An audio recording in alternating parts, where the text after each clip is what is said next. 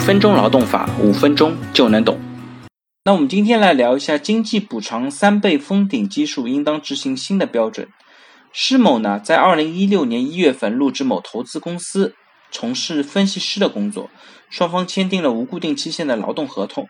从二零一七年三月份起呢，施某的工资增长为每月五万元。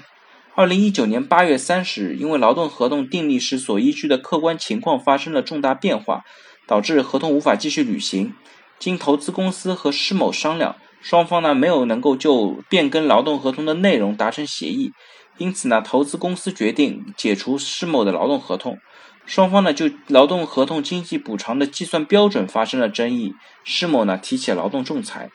仲裁委经审理之后发现。施某呢主张的金额呢是二十万元，他的计算方法呢是五万元乘以四个月。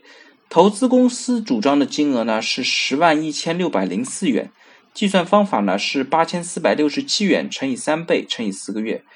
仲裁委认为呢这两种算法均不符合规定，并裁决投资公司向施某支付补偿金十二万七千一百零四元，计算方式呢是一万零五百九十二元乘以三倍乘以四个月。那对于该案件呢，也是因为它发生在北京，北京市人社局和北京市统计局分别发布了二零一八年的全市平均工资。北京市人力资源和社会保障局发布的全市口径城镇就业人员平均工资呢是九万四千两百五十八元，而北京市统计局发布的法人单位从业人员的平均工资呢是十二万七千一百零七元。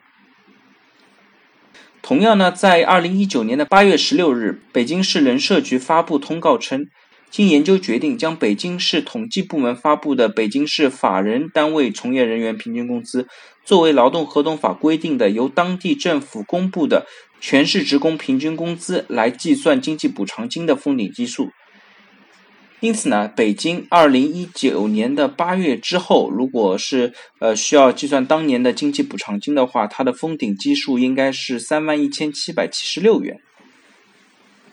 考虑到该员工他在投资公司工作了三年又七个月，因此呢，投资公司应当支付他相当于四个月工资的经济补偿金，